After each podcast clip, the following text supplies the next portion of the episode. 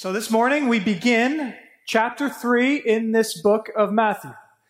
And hearing that scripture reading, especially some of those things toward the end, you might have noticed that this passage this morning is a little intense. Right? We have the language of the wrath to come in this passage. We see the Bible call some people here, quote, you brood of vipers.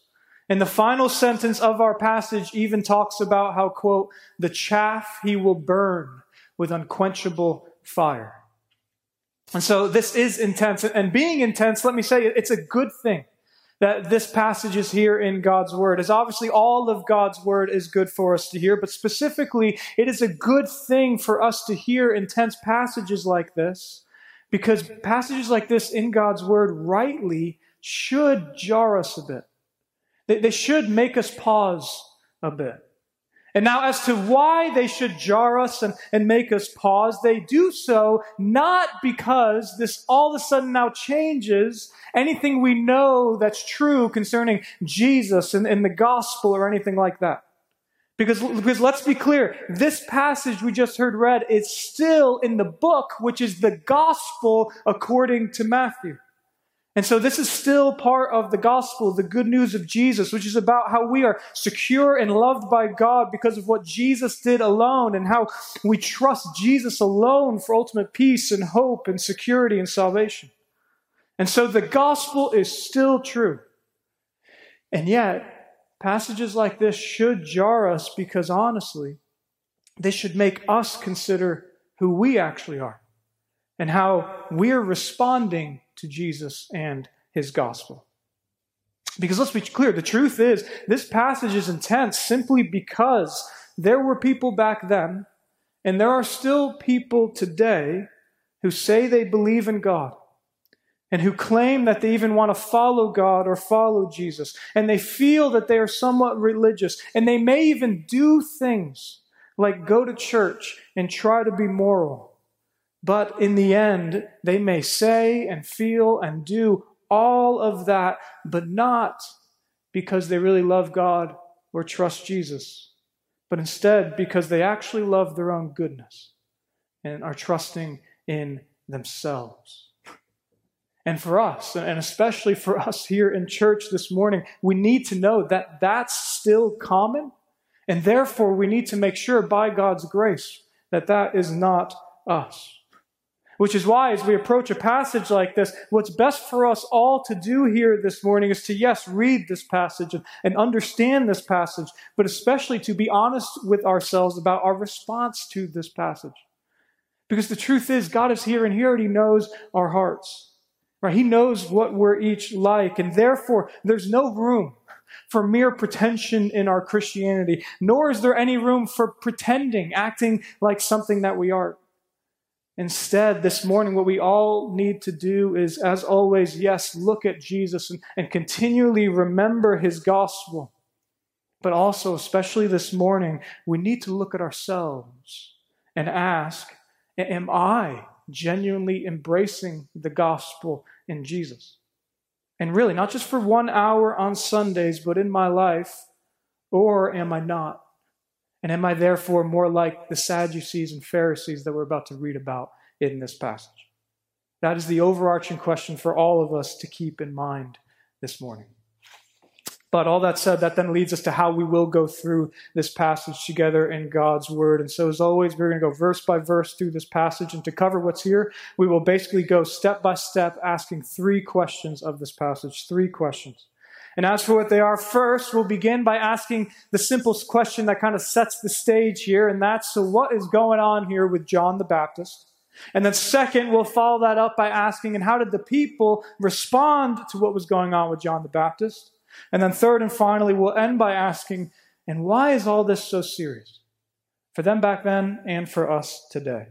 And so, in summary, three questions. What's going on here? John the Baptist. What was the response? And why is all of this so serious? All with the goal of, yes, being warned and being honest with ourselves. But also, again, remember, this is in the good news.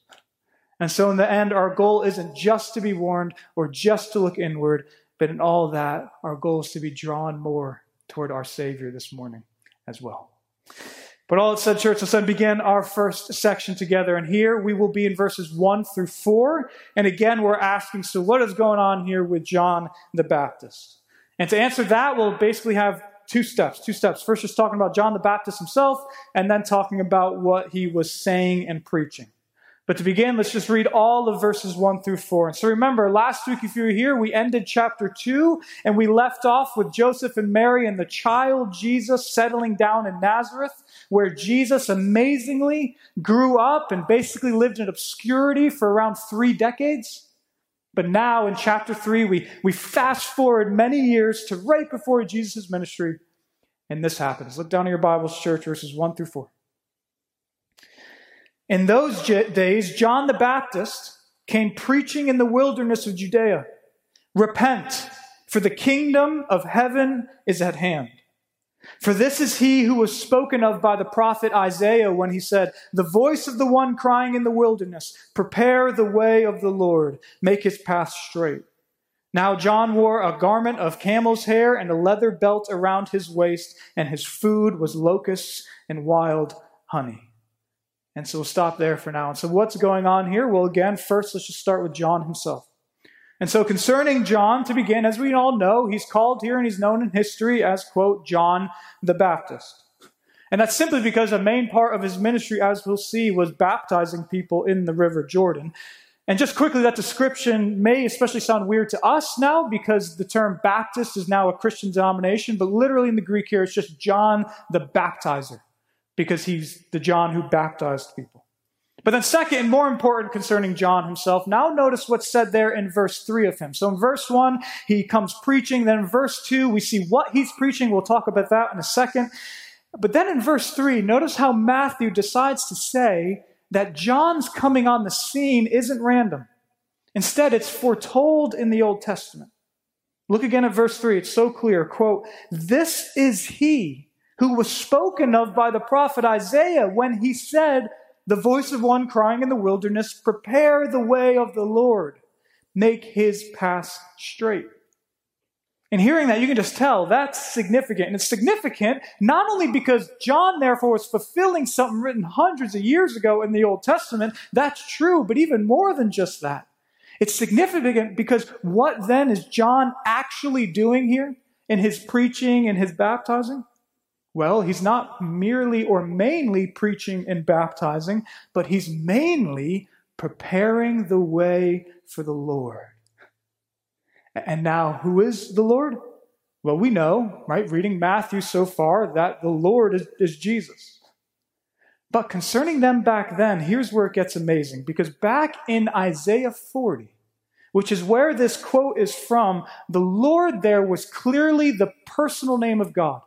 Yahweh. As the Jews back then translated God's name as Yahweh, the, or God's name Yahweh as the Lord out of reverence. And we still kind of do that in our Old Testaments. And so John's ministry is to baptize and preach and prepare the way for Yahweh, for God. But as we know, who specifically, though, is that?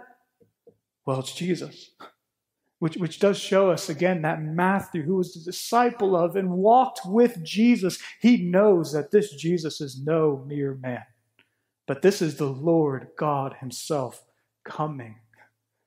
But all that finally leads us of concerning John himself to verse 4. And briefly there, we hear about John's weird camel hair and his leather belt and his eating of locusts and wild honey.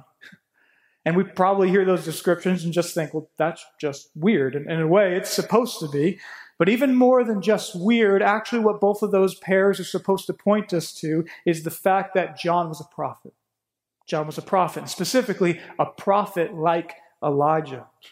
Because without getting into too much detail, we know that because first in 2 Kings 1 8, Elijah is described as this quote, he wore a garment of hair with a belt of leather around his waist.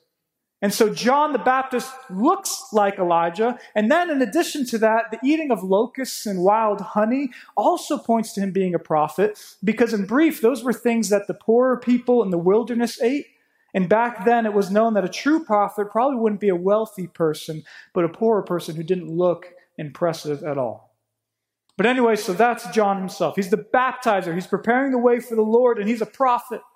He's speaking for God himself. And one last thing on that, just to be clear, the fact that John was a prophet was a huge deal.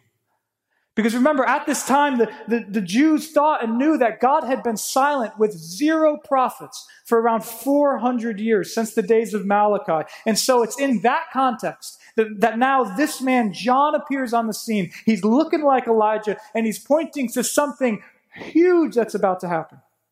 He's preparing the way for the Lord God Himself to come and finally visit His people. And so that's John himself. But that then leads us in the section a little more briefly to what John said. And that's now simply summarized there in verse 2. So look there again. It's preparing the way for the Lord. John's main message apparently was, quote, repent, for the kingdom of heaven is at hand. That's it. Now, he obviously said more, but that's a summary of his message. And now we could spend a long time on that because that's jam packed with information. And not only that, but actually, as we'll see in a few weeks, when Jesus himself begins his ministry in chapter 4, his first sentence is the exact same thing Repent, for the kingdom of heaven is at hand. And so this was and still is an important sentence to proclaim. But the, but the question is well, what does it mean? Well, first is that call to repent. Repent. And as to what that word actually means, it's important to get it right. Because we all probably assume something when we hear that word. But as one commentator I read this week put it on this word, he said, quote, what repent means is not a merely intellectual change of mind or mere grief, still less doing penance, but a radical transformation of the entire person, a fundamental turnaround. And I, think that's helpful because think about it. When we each hear repentance, depending on our upbringing, we may think of different things. Right? For some of us, if you grew up in a Catholic or one of the more Eastern Orthodox traditions, you may hear that word as more of something like doing penance. But biblically, it definitely doesn't mean that. It's not mainly about doing something.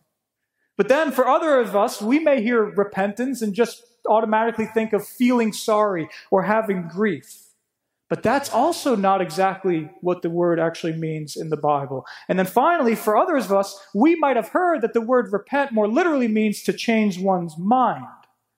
And while that's the closest, the word does not only include the mind. It's not just changing our opinion on something, for example.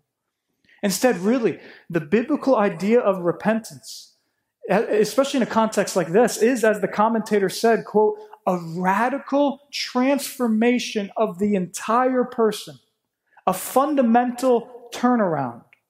Or to say it most simply, it's you're going that way in your mind, in your will, in your life, in your heart. You're like that, but you need to twist around. You need to turn. You need to be changed. You need to be radically different. That's repentance, which, if you're tracking, means that when we're called to repent in the Bible, in a sense, it is impossible for us to do on our own. But that's kind of the point. We need God's grace even in our repentance. But that is still the command repent. And, and why, though, should we repent according to John? We'll quote, for because the kingdom of heaven is at hand. And hearing that right, right away, it should remind us of the king of Jesus because we as we know from multiple times now in this book of Matthew so far Jesus is king. And so the kingdom of heaven is Jesus' kingdom. It's his reign coming, which finally is why the kingdom is at hand, because Jesus is coming. And just so you know, on that term at hand, in Greek and in English, the term is intentionally vague. Because you might hear that term at hand, and you might wonder does at hand mean it's here, or does at hand mean it's close? And the answer, cleverly, is actually both. Because on the one hand, Jesus brought the kingdom, but also the kingdom in full isn't here yet. And that was true even for John and his listeners. But anyway, so I know that was maybe a lot, but that's our first section then in our answering the question so what's going on here with John the Baptist? John was a prophet. He was preparing the way for the Lord, and the Lord is Jesus. And John tells his people, repent, change, be radically different because God's heavenly kingdom is at hand. And now for us, just, just slowing down for a second before we do move on, we should realize that yes, some of that language used here, like repentance or the kingdom of heaven being at hand, some of that language we may not use as often these days as other biblical language like trusting in Jesus or, or loving God. But we need to be clear what John says here is still a big part of the message of Christianity.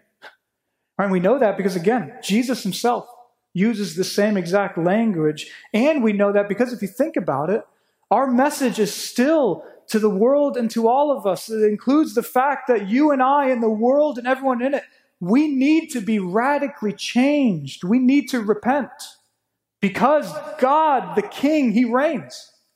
Right? And implied in that is that we need that because on our own, we're not right with God the King. And now, how that radical change happens and, and how we can be right with God the King, we need to read on. But that's why John was preparing the way for Jesus, because this is the preparatory message that we need to hear so that we can receive the gospel. But we'll talk more about that later. But anyway, so that's our first section in question, setting the stage. But that finally leads us, church, to our second section. And here now we're asking, okay, so that's the message, but how did the people respond to what he was saying? And here we'll obviously talk about our response as well. And here we'll be in verses 5 through 10. And in short, we're going to see two main responses here. Two main responses. The first, talked about very quickly. The second is elaborated on. And so we'll take them one at a time. And so that's John's message. But how did the people respond? Well, for the first response, church, now look at your Bible and look at verses 5 and 6. Verses 5 and 6. The Bible continues. Then Jerusalem and all Judea and all the region about the Jordan were going out to him and they were baptized by him in the river Jordan, confessing their sins. And so there's not a ton of detail concerning what exactly that all looked like, but, but just imagine the situation. It's really happened in history. So this prophet appears on the scene. After 400 years of silence, he looks like a prophet, he speaks like a prophet. And so what happens?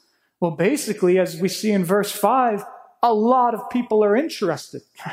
Right? Many people are going out to him. And that's why, by the way, Matthew uses that language of all Judea and all the region, because although it probably wasn't every single person, still language like that can be used to convey something like all the city was going out to him. And so that's the first part of this response. It was interest, but that's not all. Because notice, the people here aren't merely interested.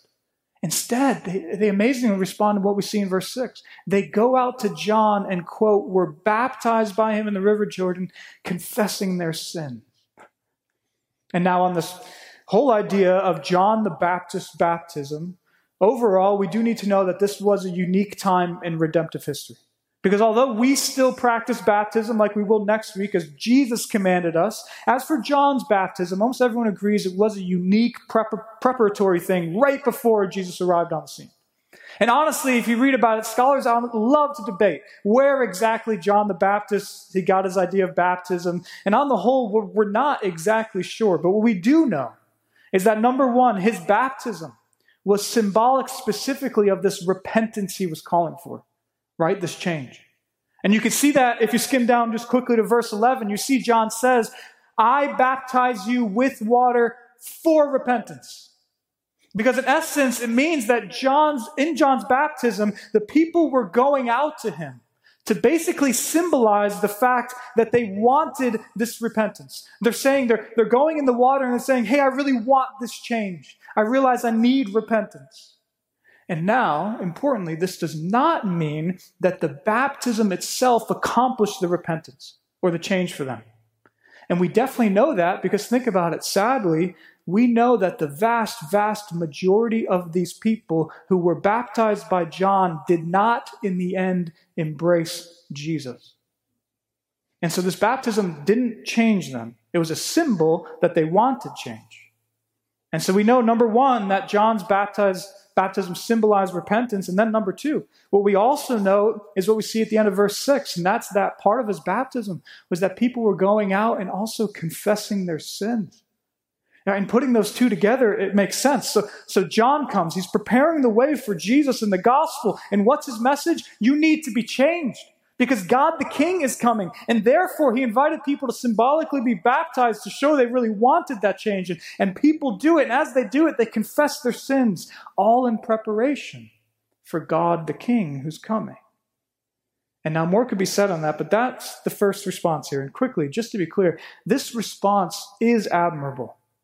And we should be like this in a sense, because although, yes, this response in itself didn't save, because just wanting change isn't saving, and although just confessing sins doesn't save either, still feeling those things surely was to prepare them, and it can prepare us more for Jesus. Right? Thinking and feeling those things can prepare us for the Savior who can change us, for the Savior who can forgive us. And really, that's the point. And so that's the first response. But that then leads to the second and really opposite response, which is covered in a lot more detail here.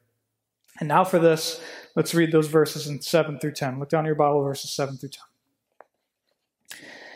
But when he saw many of the Pharisees and the Sadducees coming to his baptism, he said to them, You brood of vipers, who warned you to flee from the wrath to come? Bear fruit in keeping with repentance. And do not presume to say to yourselves, We have Abraham as our father. For I tell you, God is able from these stones to raise up children for Abraham. Even now, the axe is laid root to the trees. Every tree, therefore, that does not bear good fruit is cut down and thrown into the fire. So, first in all that, notice in verse 7, importantly, that these Pharisees and Sadducees, who were basically the religious and civil leaders of the day, they come, but Matthew is actually clear to say that they were coming, quote, to his baptism. And that language is important because most likely it means that they didn't come to be baptized themselves. Instead, as we know from elsewhere in the Bible, they came merely to check out what was happening, and probably in a skeptical way, which therefore is why John responds the way he does. And on his response to them, he starts with three bold assertions, three bold assertions. First, he calls them a brood of vipers or a family of snakes meaning they are venomous. And then, second, he sarcastically says to them, Who warned you to flee from the wrath to come? Meaning, you, you are coming to flee from God's judgment? How ironic. Which then, third and finally, he tells them to bear fruit in keeping with repentance, meaning the only evidence, Pharisees and Sadducees, of a changed life and repentance is a changed heart, which ironically, they as the religious leaders didn't show they had. And so that's how John starts. But the question is, and the, and the question, think about it, I'm sure the average Judean who was hearing this probably had. The question is, but why?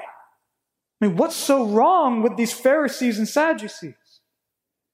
And it's that which John answers in verses 9 and 10. And because they're so important, just look there again. Because think of it this way if the first response is, Yes, I need this change, I want repentance, and so I'll be baptized and confess my sins, the second response isn't that.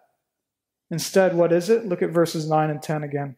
And do not presume to say to yourselves, We have Abraham as our father. For I tell you, God is able from these stones to raise up children for Abraham. Even now, the axe is laid to the root of the trees. Every tree, therefore, that does not bear good fruit is cut down and thrown into the fire. And so there's a lot in there, but in basic, the idea is the second response is simply presuming to have God on your side. Presuming just to have God on your side. And why?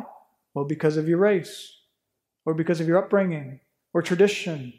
And this would apply certainly today to any other sort of presumption that you're simply on God's side based on yourself. Like you think you're a pretty decent person, or because you're not so bad, or just because you think this God stuff isn't that big of a deal, and so of course He's on my side. Right? And we can say that that would apply here because remember, this is contrasted here to people who are coming and they're confessing their sins in humility. And so, what's the opposite of that? Well, it's not only not confessing your sins, but it's presumption. In pride, it's essentially thinking, nah, I don't, I don't really need that change or forgiveness or anything like that. I'm okay. And, and the point here from John the Baptist in God's word is that is dangerous. It's wrong. That's even venomous and devilish because God is coming. And you're basically putting yourself on his level by presuming you're so great and trusting in yourself. And that's why in verse 10, John uses that language of the axe cutting down the tree and reminding them that if a tree doesn't bear good fruit, it'll ultimately be cut down and thrown into the fire. Because the point is, sure, you're trusting in yourself and you're presuming you're okay with God on your own, but look at your life. You should know how messed up you are. You should know that you need repentance and change, and you're going to see when God the King comes that you are not on God's side on your own. And so that's these two responses.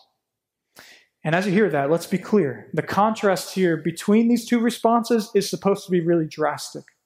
Because remember, it is the average Judean who's just humbling themselves, going out to the River Jordan and being baptized because they, they know they need change, and so they're confessing their sins. But what about the moral, respectable Pharisees? What about those religious civil leaders that people looked up to, like the Sadducees? Well, they don't do that. They don't feel that because of their pride. Very people who think that they are closest to God are furthest, John is saying. And why? Because of their pride. Which, which hearing that, I'm assuming you can already see how that really does apply us to us then, right? Even today. And that's why, again, John the Baptist was doing exactly what he needed to do to prepare the way for Jesus. Because this message still is the only way for anyone truly to prepare to embrace Jesus and the gospel. Because before any of us will genuinely love Jesus and appreciate what Jesus did for us as good news, we must realize that we need this good news. Because think about it, if you, if you presume that all is basically well with you and God because you're kind of great, or because you're not so bad, or because of your upbringing, or your race, or your goodness, or your morality, or your church attendance, or anything like that. If that's what you do, then guess what? Well, sure, you might believe in God and in Jesus' existence, but in the end, you won't truly receive Jesus, glorify Jesus, rely on Jesus, embrace Jesus' gospel message. And why? Because essentially, you kind of don't think you need to. Instead, you'll be loving and relying on yourself, your goodness. There's, there's no real need for deep appreciation for Jesus because you feel like you've got it. Right? And that can happen even for us as Christians in our daily lives as well. We can fall into that trap. But on the other hand, if we're more like these Judeans, just feeling, man, I, I really need change and forgiveness, then guess what? Well, that's, that, that's when we think of Jesus. Then we'll be in a place where we can genuinely love him. Not because we're so great, but in fact, it's because we realize we're not so great. And that's when the gospel becomes such good news. And so that's our second section. But that all finally then leads us to our third and final section. And here we're just in verses 11 and 12. And we'll be asking, and why is this so serious? And so we will read these verses and then we'll talk about it. So that's John's message. That's their response. But that leads John to finish with these verses, verses 11 and 12. I baptize you with water for repentance, but he who is coming after me is mightier than I, whose sandals I'm not even worthy to carry. He will baptize you with the Holy Spirit and fire. His winnowing fork is in his hand and he will clear his threshing floor and gather his wheat into the barn, but the chaff he will burn with unquenchable fire. So, to begin on those verses, notice if you think about it, our passage has gone from first focusing on John the Baptist to then focusing on all the people who were responding to him, to then focusing on the Pharisees and Sadducees, all to now here very clearly in verses 11 and 12, focusing on Jesus on Jesus. And this makes sense because John is preaching and baptizing people, and people are responding. But remember, the main point in all of this, the main point for us, is that God the King is coming, and he has come. Or as John says in the middle of verse 11, He who is coming after me is mightier than I, whose sandals I'm not even worthy to carry. And so this isn't ultimately about John, nor is this even ultimately about people's responses. Instead, it's about the mighty one who is coming. And just so you know, that term mightier than that John uses is a term that's used about God in the Old Testament a few times. And so that's who these verses are about. But still, our question of this section is but why is this so serious? And here's where it all sorts, sort of comes together. Because notice in these verses 11 and 12, there's first a big positive result of embracing Jesus. But then there's also a serious negative consequence for not. And, and John the Baptist is intentionally putting the benefit and the consequence next to each other. Because first, notice the positive benefit of embracing Jesus. So Jesus is coming, and we want and we need change. And so, what's the first thing that John says here about this coming Jesus? Well, notice verse 11 again. He, John, only baptizes with water for repentance, meaning the water immersion that they was, were doing was a symbol that they wanted change, right? But, but who's coming? Well, in basic, the one who will actually be able to bring about that change in repentance. You see that? Because in short, that's essentially what this he will baptize you with the Holy Spirit phrase means.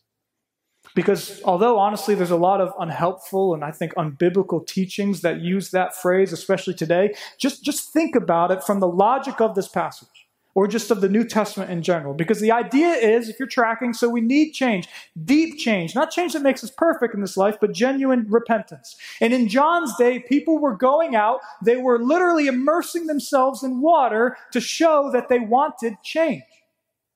But guess what? The, the, the Lord was coming. The King of the kingdom of heaven was coming. And he would immerse people not just in water, but immerse his people with God's very spirit. And why? Well, implied here then clearly is to bring about that change. And, and that's what the baptism of the Spirit is, and Jesus gives it to all his people. And that's why in the New Testament, it's not some secondary thing after conversion that only some people get while others don't. Rather, it's what happens at conversion when we come to Jesus. For example, 1 Corinthians 12 13, quote, For in one spirit we all were baptized. And so all Christians have this. Or, for example, Titus 3 5, when Paul calls conversion, quote, the washing of regeneration and renewal of the Holy Spirit. And so the point here of John the Baptist preaching is the mighty one who is coming he will fulfill your desire for repentance, for radical change, by immersing you in God's very Spirit to bring about that change. John is saying this water baptism immersion of ours is only pointing to that Spirit baptism immersion of Jesus. And that's confirmed, by the way, with how Jesus' baptism is said to be, quote, with the Holy Spirit and fire. Because fire back then wasn't only destructive, but it was refining. And so the idea is this change that you're looking for is coming through Jesus as he will renew and refine his people by the very Spirit of God. And so, so that's the positive benefit in these verses of embracing Jesus. And for you and I, we should look at that as such a gift that Jesus himself is the one who gives us his Spirit to make us new and that He loves and He cares for us in that way. But that finally then leads to serious negative consequence of not embracing Jesus. And that's where John the Baptist ends in verse 12. And because it's such a bold and solemn verse, just read it one last time. Verse 12. His winnowing fork is in his hand, and he will clear his threshing floor and gather his wheat into his barn, the barn. But the chaff he will burn with unquenchable fire. And so, as for this idea of a winnowing fork, that's simply what a farmer used to separate the grain from the outer useless layer of the chaff. Right? So the farmer would, would toss up the grain with the winnowing fork, and the, and the grain, the wheat would stay, but the chaff would blow away in the wind. And so that's the picture. But then what happens specifically to the grain here, according to John, and the chaff? Well, first, as for the wheat grain, as you can see, it's gathered into the barn. And that itself is a, is a mini picture of Jesus caring for and gathering his people. But what about the chaff? Well, soberly quote, but the chaff he will burn with unquenchable fire. And now that is not easy. But, but the truth is, God's word, God's very speech to us teaches us over and over, church, this reality of what the Bible elsewhere calls hell. And, and not only that, but it will actually be Jesus himself in the Bible who will talk about hell more than any other person in the Bible. And so this is a real reality. It's a, it's a true place in a sense. And, and why, though? And, and what then is this place all about? Well, what hell ultimately is, is what we see here in verse 12. It is the end result of those who are sadly like chaff because they're sinners with unforgiven sin. And it's a place, therefore, of right, everlasting judgment, here symbolized by unquenchable fire. And it's a place where people receive that judgment by Jesus. And we have to say that, that it's a judgment by Jesus, because notice, this is very clear, but it's perhaps harder for us to hear. But because notice, who is the one holding the winnowing fork and exacting the judgment? Well, it's the same He who is coming, who changes his people by the Spirit, who takes the wheat. And in other words, it's very clearly Jesus. It's, it's Jesus. And so again, the picture here is clear. This Jesus is coming. And for all of us here, He has come. And yet, and yet he's, he's God, he's Savior, he's the King, and he brings all the benefits of the kingdom, of the, the perfect kingdom of heaven. And for those of us who, who trust him, who embrace him, this is incredible gospel. This is good news. Right? We can be changed, we're loved, we're secure in him, not because we're so great, but because of him. Because he's the Savior. And yet also, the point here is, and the point elsewhere in the Bible is, and yet the Savior is also the judge. And in short, that is what John is very clearly warning his listeners with. With serious love, he's doing it. And it's how the Bible, not me per se, but God's word mainly, is warning us all here as well. Because, friends, the church, the truth is, God is just. Right? He sees all of our sins. And like any righteous and just judge, it would be wrong and unjust of him to just sweep sins under the rug, pretend they didn't happen. Right? Sins really must be dealt with. They must be paid for. And that's the why Jesus came.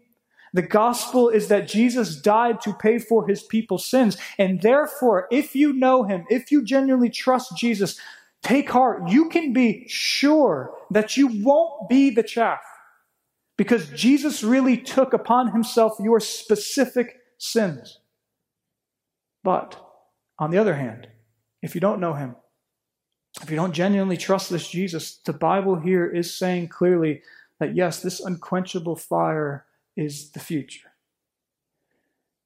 And so that's this pastor's church, which all means, as we now come to a close, it all means, and it all earnestly means that again, we each need to look at this and see if our response to this message is more like the Judeans here or more like the Pharisees and Sadducees. Because let's be honest, the Pharisees and Sadducees' response is all of us naturally. We are all so prone to just naturally trust in ourselves, in our own goodness, or even in our own religiosity, and we just therefore are prone to just skip over Jesus. But that's why we need passages like this. Because one last time this morning, brothers and sisters, the truth is on our own, we need change, repentance, we need forgiveness. We're not right. But again, that's why the good news is so good. Because the Savior, the King, the Judge himself, he's come. He humbled himself. He loves us. He's able to forgive us. He, by the Spirit, changes us, not perfectly in this life, but genuinely. And finally, he brings us into his kingdom forever rather than giving us the hell that we truly deserve. Amen. Amen. Let's pray.